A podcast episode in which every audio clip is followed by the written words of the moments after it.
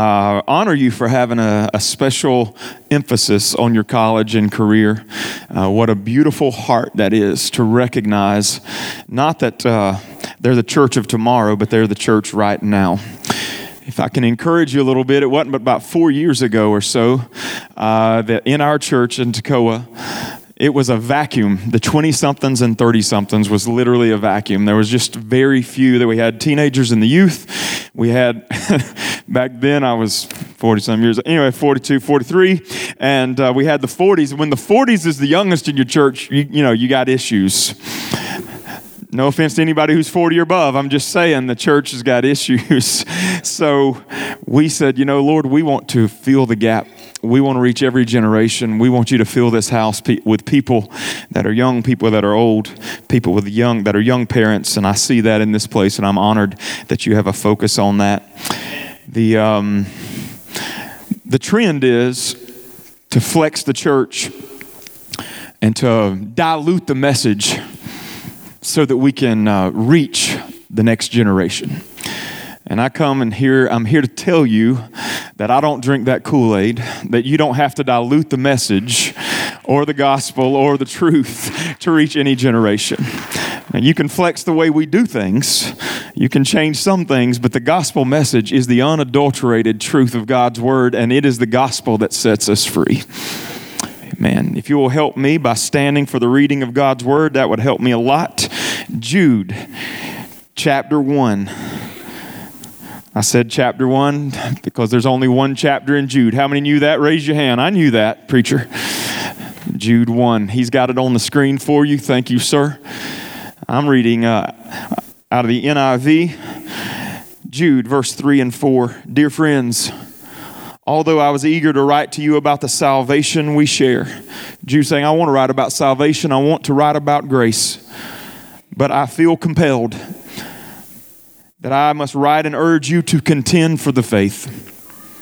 Would you say contend for the faith? Let's pretend like I'm talking to everybody. Would you say contend for the faith? Contend for the faith that was once for all entrusted to God's holy people. For certain individuals whose condemnation was written about long ago have secretly slipped in among you they are ungodly people who pervert the grace of our Lord into a license for immorality and deny Jesus Christ, our only sovereign and Lord. Skip on down to verse 17.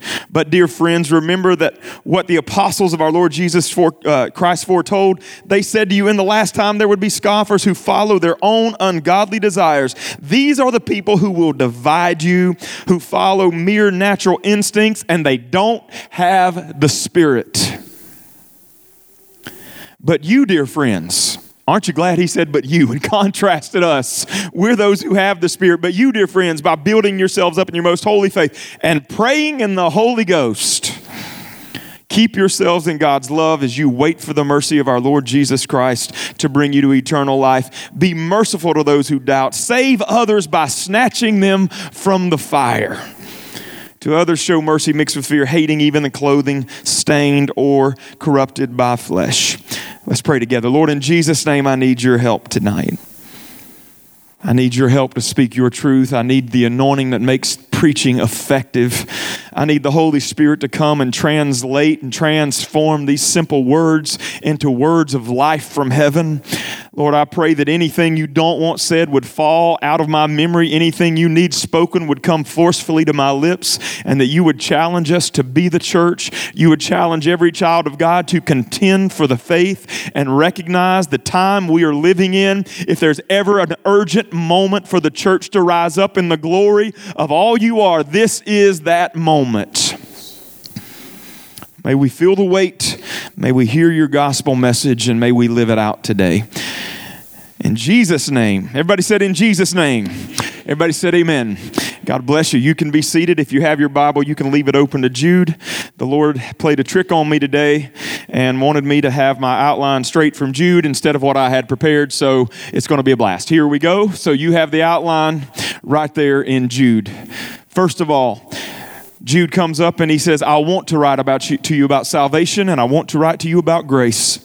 I have this great message, an, up, uh, an uplifting and an encouraging message on the goodness of our salvation. But the Holy Spirit quickened him and he said, But I feel compelled to let you know we have to contend for the faith. We have to fight for what God has entrusted us with. This is the moment where our world is bringing an onslaught of evil and compromise, challenging everything the salvation gospel is in our lives. And he says the reason we have to contend for it is there have been men who've secretly slipped in among us. It's not the world that's the problem, it's that the world has gotten into the church. There's not a problem with a boat being in the water, ladies and gentlemen. The problem is when the water gets in the boat. And Jude says we've allowed something out there to creep in unaware and they've slipped in among us. And that's why we have to contend for the faith.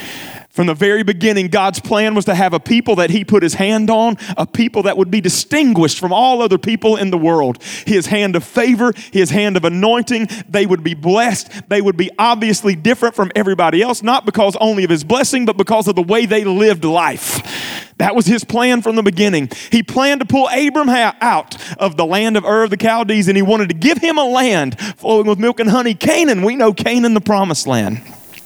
And he told Abram, You're going to bless the whole world. Through your seed, everybody's going to be blessed. You're the head, not the tail. I'm going to bless you, put my hand on you so that whoever blesses you is blessed and whoever curses you is cursed. And that's why, God help us as Americans, we need to stand with Israel still to this day. God's people, he says, if we bless them, we'll be blessed. His plan was to keep his hand on them and give them the best of the land. But he had a concern. The concern was if I give them the land I promised them, there's Moabites living in that land. There's Canaanites living in Hivites, Jebusites, all those other idiots. They're all living in the land. And if I give them the land, I don't have a problem with them being blessed by the land. My concern is when I give them the best and they get among the people that live in that land, will those people influence my people? Will the way they do life ooze into the souls of my people and infect them with worldliness and ungodliness? He was afraid that if he gave them the land, the immorality of their day would creep in and infect and pollute their souls. And he still has that concern today.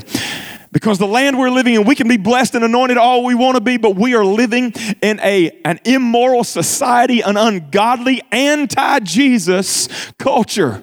We may be a little, a little insulated in rural South Carolina and rural Georgia, but, but not much. They're coming at us, and still, God has the concern. He told them in Deuteronomy 7 I don't want you to intermarry with the Moabites. Because if you get that close, you get that intimate, you start intermarrying, you, you start walking with them, you're going to start living like them, and I'm going to lose your heart. And it's the same New Testament concept that Paul's telling the church at Corinth in 2 Corinthians 6 do not be unequally yoked together. That is not talking about race. It is not talking about socioeconomic class. It's talking about the core values of loving Jesus. Don't be unequally yoked together. People all the time drive me crazy. It's why I'm bald. Come up and say, Hey, I found this guy who goes to church. What do you think? I I don't care if he goes to church. Does he love the Lord? Is he full of the Spirit? Is he Pentecostal? I, that's what I want to know because everybody out there can attend a church. They've slipped in among us. I want to know the heart of the man. I need to know the heart because if he's not on fire for Jesus without you, he won't be on fire for Jesus after you say, I do. And how can two walk together, brothers and sisters, unless they've agreed on the direction? How can light and darkness have fellowship? How can a son of God have fellowship with a daughter of Belial? It can't happen.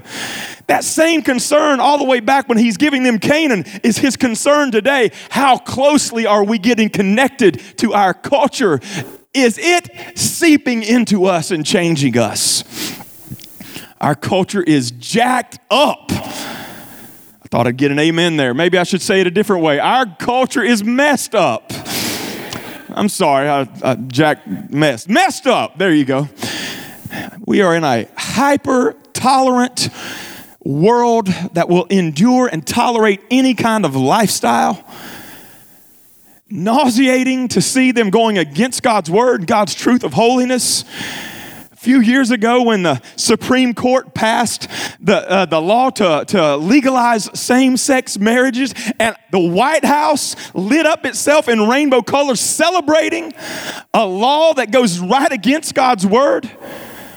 That's the culture we're living in. You're living in a hyper tolerant culture to living any way you want to live. You can abort babies if you want to abort babies. You, you, can, you can live together before marriage. You can party. You can do all that stuff and still be a child of God. That's what Jude said. They had sneaked into the church and they begin to change the grace of God for a license to do immorality. Have they got, oh, not only are they hyper tolerant, they're hyper intolerant to anybody who dares stand on this book right here. You can be any religion you want to be. You can follow Allah. You can be even a Scientologist. You can be Mormon, Jehovah's Witness. They're not coming after you nearly as bad as when you say, I believe in Jesus Christ, the Son of the living God. He's the way, the only way, the only truth, only. That's when you're marginalized. That's when you're pushed in a corner. They're hyper intolerant toward anybody who says, you know what, I just don't think it's right for you to abort a baby. I believe the sanctity of life is there when the baby is conceived. You're pushed in a corner and you they start saying, Who are you to judge me? That's our society. And I'm warning you, if you didn't know, then here I am trying to be a prophet tonight saying, It is here. They have slipped in the church. Three out of ten Christians, not people, Christians, believe that when you pray to a God, it doesn't matter what name of God you pray to, we're all praying to the same God. Three out of 10 professing Christians, they're among us. 25% of professing Christians, they name the name Jesus, they sing the songs on the wall. 25% believe that truth is relative and dependent on what that individual believes himself. He can do what he wants to as long as he believes it's all right. Of Christians believe that. Four out of 10 Christians I'm sorry, it's five out of 10. Christians believe that homosexuality should be accepted by a Christ, as a Christian lifestyle. Christians are believing this. Are y'all following this? Another five out of 10 believe that abortion should be legalized in all states. Christians, not the world, not the liberal media, people among us. How has this happened? Jude told us what happened because certain individuals whose condemnation was written about long ago have secretly slipped in among you. They are ungodly people who pervert the grace of God into a license for immorality and deny our only sovereign Lord in Jesus Christ. How did they slip in among us? What does that word mean, slip in among us? It means they didn't come in the way we came in. Is anybody in here truly saved tonight? That means you came by the cross. That means you visited the Calvary's Hill and you knelt down and you died on that cross cross with Jesus and He washed you clean and He cleansed your soul so that you're a child of God. That's how we got in the body of Christ. But these people who have slipped in, they slipped in by presumption and not grace meaning they don't even know of the grace we sing about and we rejoice about. But they've slipped in and we haven't discerned that they're among us. And thereby they are in here and they're, they're becoming ordained in the ministry ordained ministers who don't even hold to what the Word of God says, and they're becoming uh, Sunday school teachers and leaders, and we don't even know the difference because they're teaching a grace that is a cheap grace. God help me. Cheap grace that says you can do whatever you want to do because you have a license that grace says you can be forgiven anyway. So just go ahead and do it. Grace is not a license to live any way you want to. It is not a license for an unregenerated heart. Grace is the power of God that changes my heart and makes me new on the inside so that what I used to do, I don't even want to do anymore. I walk holy because He's made me holy. Grace has done a work here. And I want to, uh, God, mm, I'm going to be loving, Pastor. I'm not. Thank you for the invite. I may never be coming back, but here, listen, I'm going to give it to you while I'm here. If you can sin easy, if you can go do that immorality easy, if you can leave the church easy, I question if you've got the grace that has touched most of us in this room. Because when I got grace, the Holy Spirit came up in here.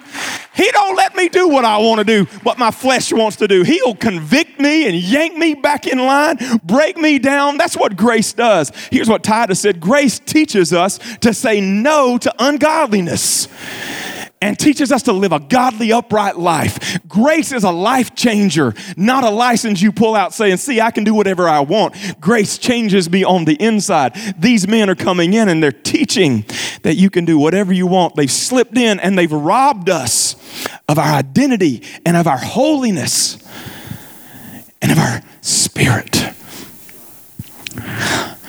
They've slipped in and robbed us of our holiness because if you go by Barna statistics, you read some of these, I'm sure, they say you can line up the Christian people on one side and line up the people who don't even say they know Jesus, and we look the same. We're divorced the same rate. We view pornography at about the same rate. We gamble at about the same rate. We give at about the same rate. Where is the distinction? I'm not mad. I'm, I'm, trying to, I'm trying to preach God's word and, and just tell you. But you know what? Here's what I've come to find out. The younger generation don't want some soft vanilla pablum uh, baby food gospel. They want to hear the truth because the truth is what sets us free. You'll know the truth and the truth will set you free. They don't want to hear this soft, this soft a pseudo gospel that doesn't save. They want the truth to where God changes them from the inside out. You keep going down in verse 17. He says, But dear brothers, remember what the apostles of our Lord Jesus Christ foretold in the last days. There will be scoffers, people making fun. They're going to follow their own ungodly desires. These are people who divide you, who follow mere natural instincts, and they do not have the Spirit. They don't have the Spirit, but we in the church, we have the Spirit living in us. Hopefully, we got a lot of Holy Spirit baptized people in here to where we're consumed by the Spirit of God. And that Spirit won't let us get comfortable in this world. I thought I'd, uh, okay, at least the Toccoa people is going to have to kick it up a notch. Y'all got to help me preach here. Somebody, or I go longer. If you don't help me preach, I just go longer. I'm just telling you that's the way it is. So more amens, shorter time, no amens, keep going until I think you got it. So there you go. There's your warning. That's your warning right there. The Holy Spirit. See? It works, man. I'll take a fake amen. I don't care. Fake amens turn into good amens before it's over. The Holy Spirit won't let us be at home in this world. If this world feels at home to you, then something's up, something's missing. Every day we live in this society, there should be something in us that feels like we're wearing burlap sweaters. It's itchy, it's uncomfortable. There's something about this world that doesn't feel right because we don't belong to this world. We're in it, but we're not of it. Our, what, what did Paul say in Philippians chapter 3? Uh, there's enemies of the cross out there. Their appetite is all flesh, but we are citizens of another country, and we're waiting on a Savior to come and get us and take us home to be with Him. There's something in this world that doesn't feel right because when grace changed me, it changed my citizenship. I live here, but I don't belong here. My home is when I get on the other side and I see Him face to face.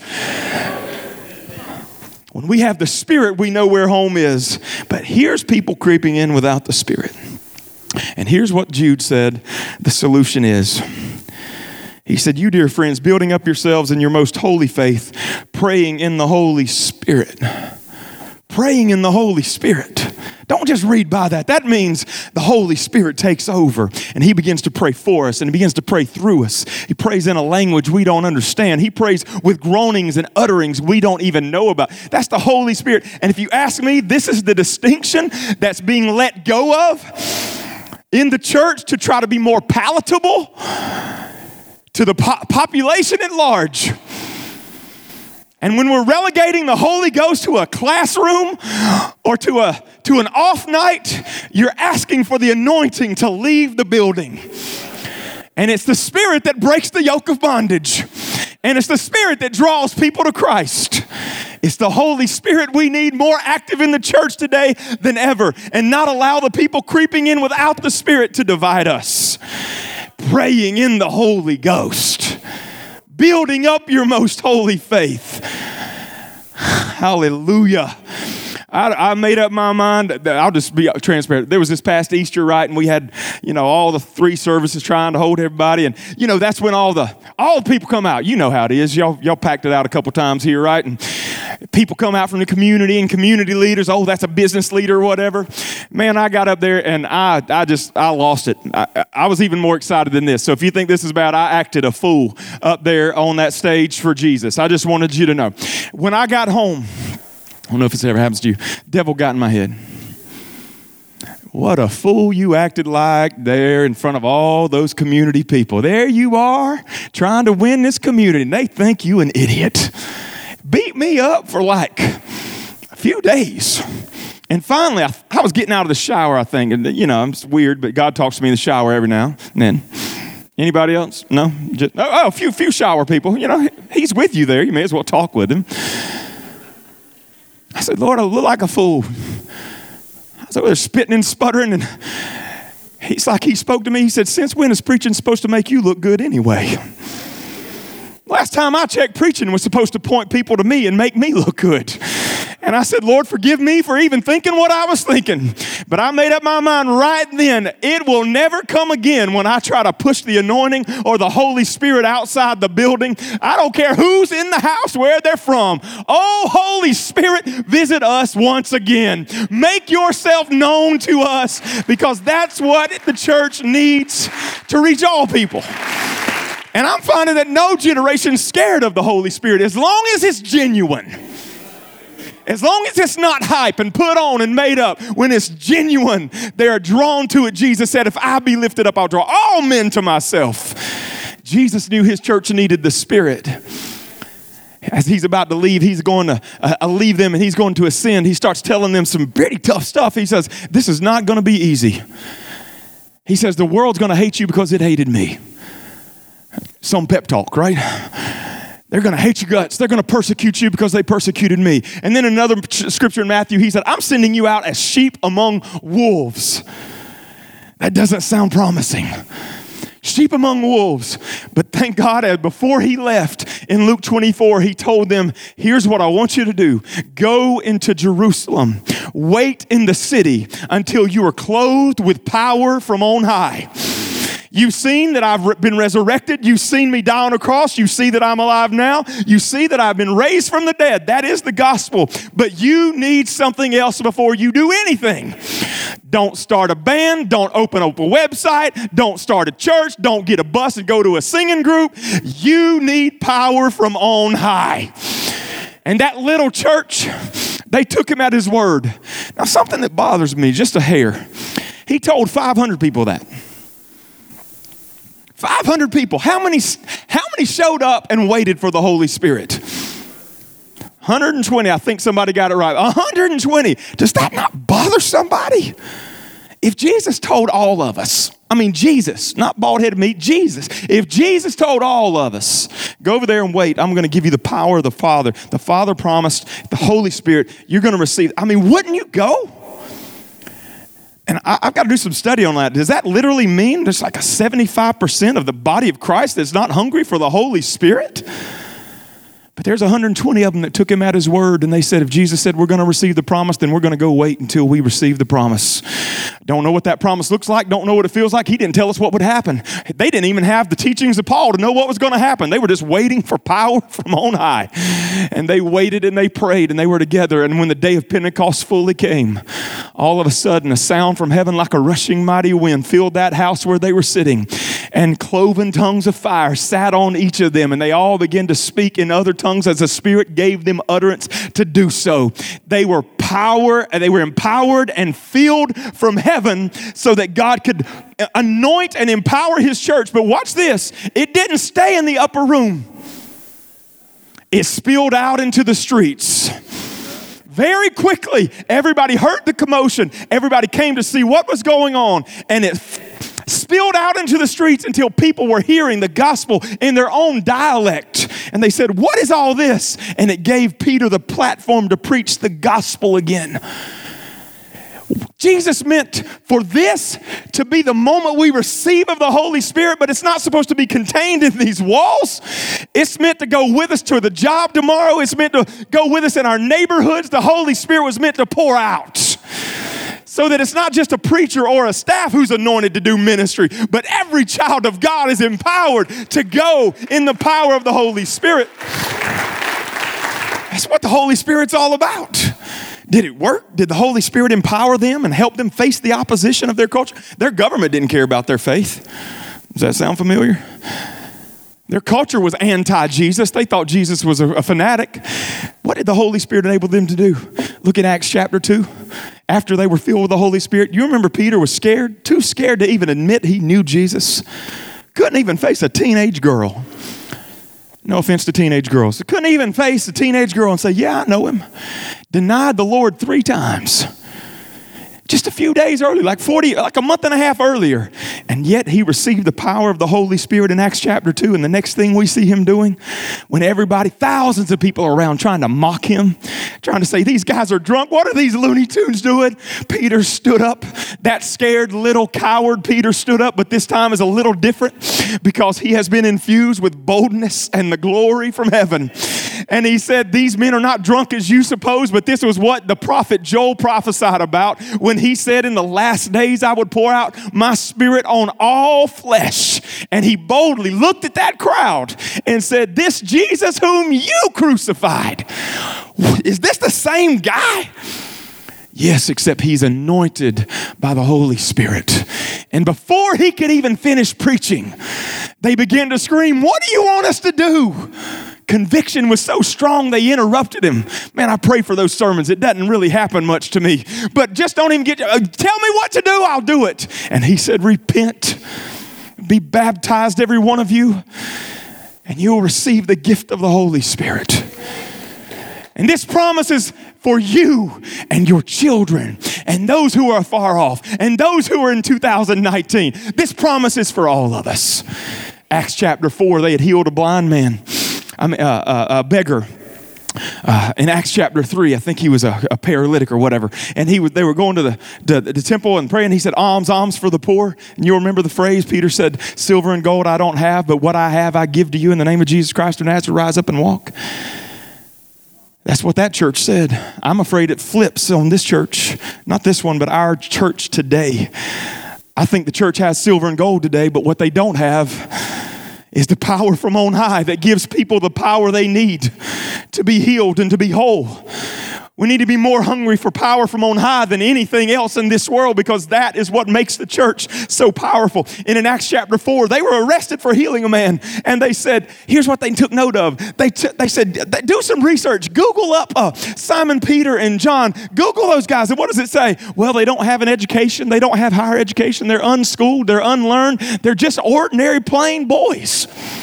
But they took note that they had been with Jesus but is anybody with me? I'm fine being ordinary in this world as long as I as long as I have the boldness and the anointing from on high. That's what, that, that's what I want to set me apart. Not a degree, not a schooling, not a pedigree, not a, a, a, a, a document, but that the Holy Spirit is moving in my life. Acts chapter 5. This time they get, they get arrested for teaching in the name of Jesus. And they commanded them, You are not to teach in Jesus' name again. They had already told them, Well, you judge for yourself whether it's right for us to listen to you or listen to God, but as for us, we can't help but to talk about it. we can't help but to tell you what we've seen and what we've heard. Can't help but talk about Jesus because we know He is who He says He is, and I know what He's done in my life. In Acts chapter 5, they told them, Stop teaching, and they grabbed them and beat them and flogged them black and blue and then let them go. Don't teach anymore in Jesus' name. Beat them, black and blue. Now, most Christians today, you know what that'd be, right? Sorry, guys, we got to shut the church down. Uh, they are beating us now. We can't. Uh, we can't do that anymore. You know what these boys did? They went away rejoicing that they were counted worthy to suffer for the name of Jesus. And oh, don't miss this at the end of Acts 5. And they ceased not day and night doing what? Teaching about Jesus. You can't stop somebody who is filled with the Spirit from on high. And I'm challenging, I'm coming to a close. I'm challenging you, no matter who has crept in the body of Christ in America without the Spirit, perverting the grace of God for something it's not, challenging you to rise up and be hungry and available to be empowered by the Holy Spirit so that you can stand out among them, so that we can have the gifts of the Spirit in operation again. Where is the New Testament church who lays hands on the sick and they shall recover? Where's that church? Because that church is the one who can shine light in dark places. That church is the church that can attract young people and 20 somethings in every generation because it's the gospel. The gospel is the power of God unto all people. That was the next thing. He, you know, he was talking about praying in the Holy Spirit. What we need in church, not only that outpouring of the Spirit, we need a demonstration of the Spirit's power. Mark chapter 16 signs will follow them. Y'all remember that? That believe. Not that preach, that believe. How many are here believers in Jesus? Raise your hand. Signs will follow you. Where did we get into this? I'm sick, I've got an emergency, let's call the pastor. Where did we get that? Where did we get? I got to call my Sunday school teacher. Nothing about, nothing bad. You know, you call them when you can, but where did we get? We have to get on Facebook and, and get all the attention saying, please pray for me. Uh, I'm going through a mess. Where did we get into that mode? When God has given us everything. everything we need for life and godliness he gave us when he sent us the spirit and he give us the boldness and the power and an anointing. So when we come across a sick person we can look at them and say i don't know much but i know what god has given me and i can lay hands on the sick and they shall recover. And we pray the prayer of faith that's what the anointing does in the church. You, can you imagine the uh, impact of a church when we stop saying we're a Pentecostal church because it's on the sign, or we're a Pentecostal church because the preacher jumps around a little bit? What could happen if we're a Pentecostal church because we're filled with people who are full of the Holy Ghost and power? What would happen if that went down? That's the Pentecostal church. Huh.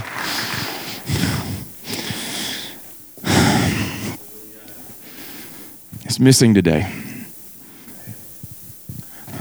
I'm, I'm sure your pastor does too. I go to all the seminars and conferences and the experts and all that. I hear it all. And I glean from it. I get some stuff from it. But when they start pro when they start programming the Holy Spirit out of their services, streamlining it so there's no time for God to do anything outside of what they plan to do, you're missing the very thing that birthed the church. We don't need another program. We don't need another book. We don't need another conference. I'm gonna, I'm gonna hurt somebody. So we don't even need just another sermon. There's sermons out there is dry and dead. God is nowhere near it. What we need, we need anointed, Holy Ghost filled sermons and, and services and music and the liberty to let God do what He wants to do.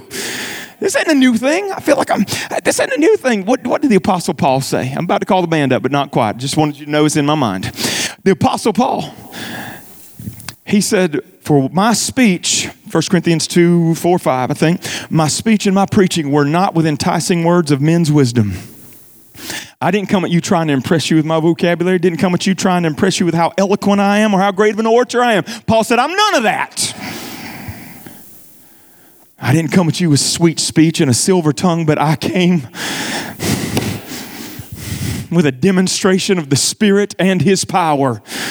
Why was Paul driven to say, I need the Spirit's power to give confirmation to what I'm saying? Because he said, Because I don't want your faith to rest in men, but I want your faith to rest in God.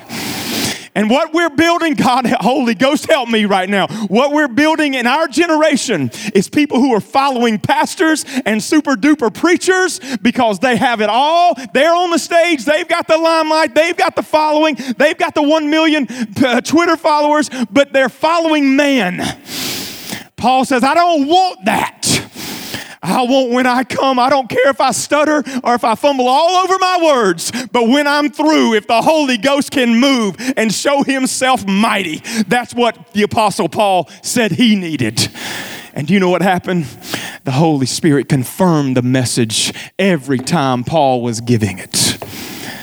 All we need, church, is to be hungry for more of Him, hungry for the Holy Spirit to move and do His thing. I asked the band to come up. We're going to close with a song.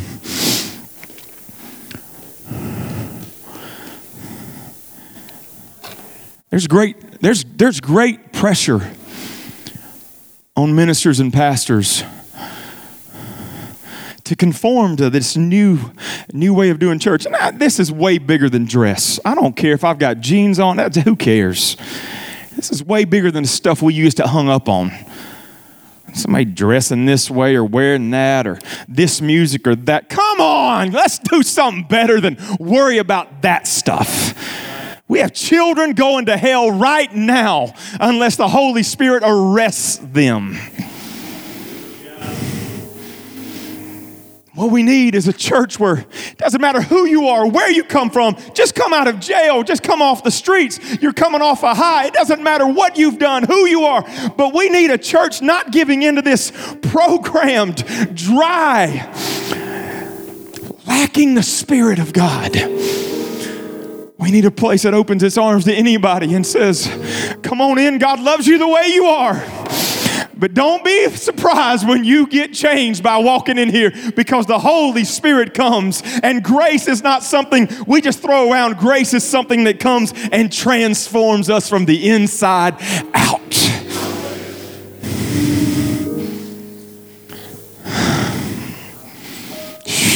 man. Isn't God good? Praise you, Holy Spirit. Praise you, Holy Ghost. We invite you in this place, Lord. Convict us of sin. Make us hungry for more of you.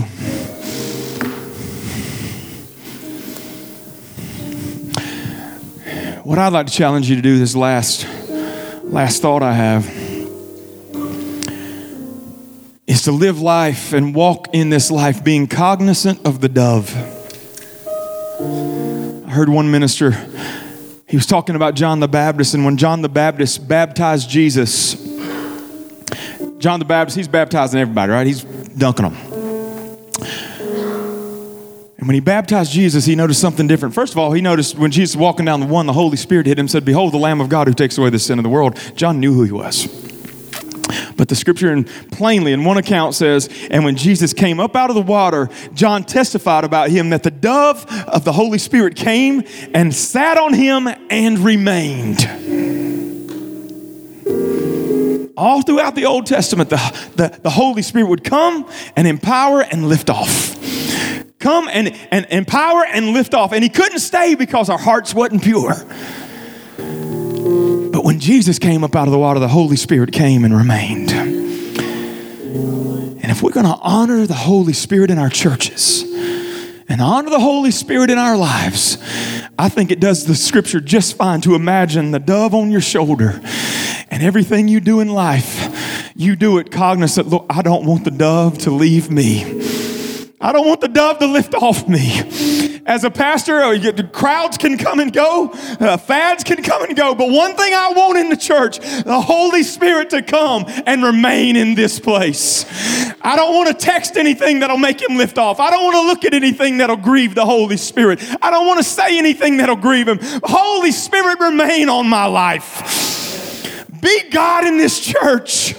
Don't let us program you out, but Lord, come in here and do your thing. Let's do church with the Holy Spirit in mind. Amen. Would you stand to your feet? Lord, in Jesus' name. I feel you in this place, Lord, and I ask. I call out the lukewarm person, Lord, who has just gotten in a routine of doing church. Call them to a higher place for them to hunger and thirst after you until they, until they are filled with power from on high. Call to the mom and dad who's just going through life without praying the holiness and sanctity in their home and praying for the Holy Ghost to visit in their house. Speak to every young person, every student. The world is trying to conform them, pressure them to change the way they think, change the way they believe. I pray a boldness makes them like a pillar of iron in their soul, knowing in whom they have believed trusting that He is able to keep that which He is they have entrusted to Him. Lord, I just pray for hungry people. I pray for revival in this community. I pray, pray people from every demographic Hispanic people, black people, white people, young people, old people, divorced people, single people, widowed people. Let people come into this house and experience the hope of Jesus because the power of the Holy Ghost. In Jesus' name, that's my prayer for this church. It's the prayer for my church. Do your thing, Lord, in Jesus' name. Jesus' name. As these guys sing, I don't know, maybe you want to pray and say, God, I'm going to seek you more. Maybe you want to repent. Maybe you want to say, God, I'm praying for my family. But as they sing, if you want to pray, come on down and pray. If not, we'll close out in worship together. God bless you.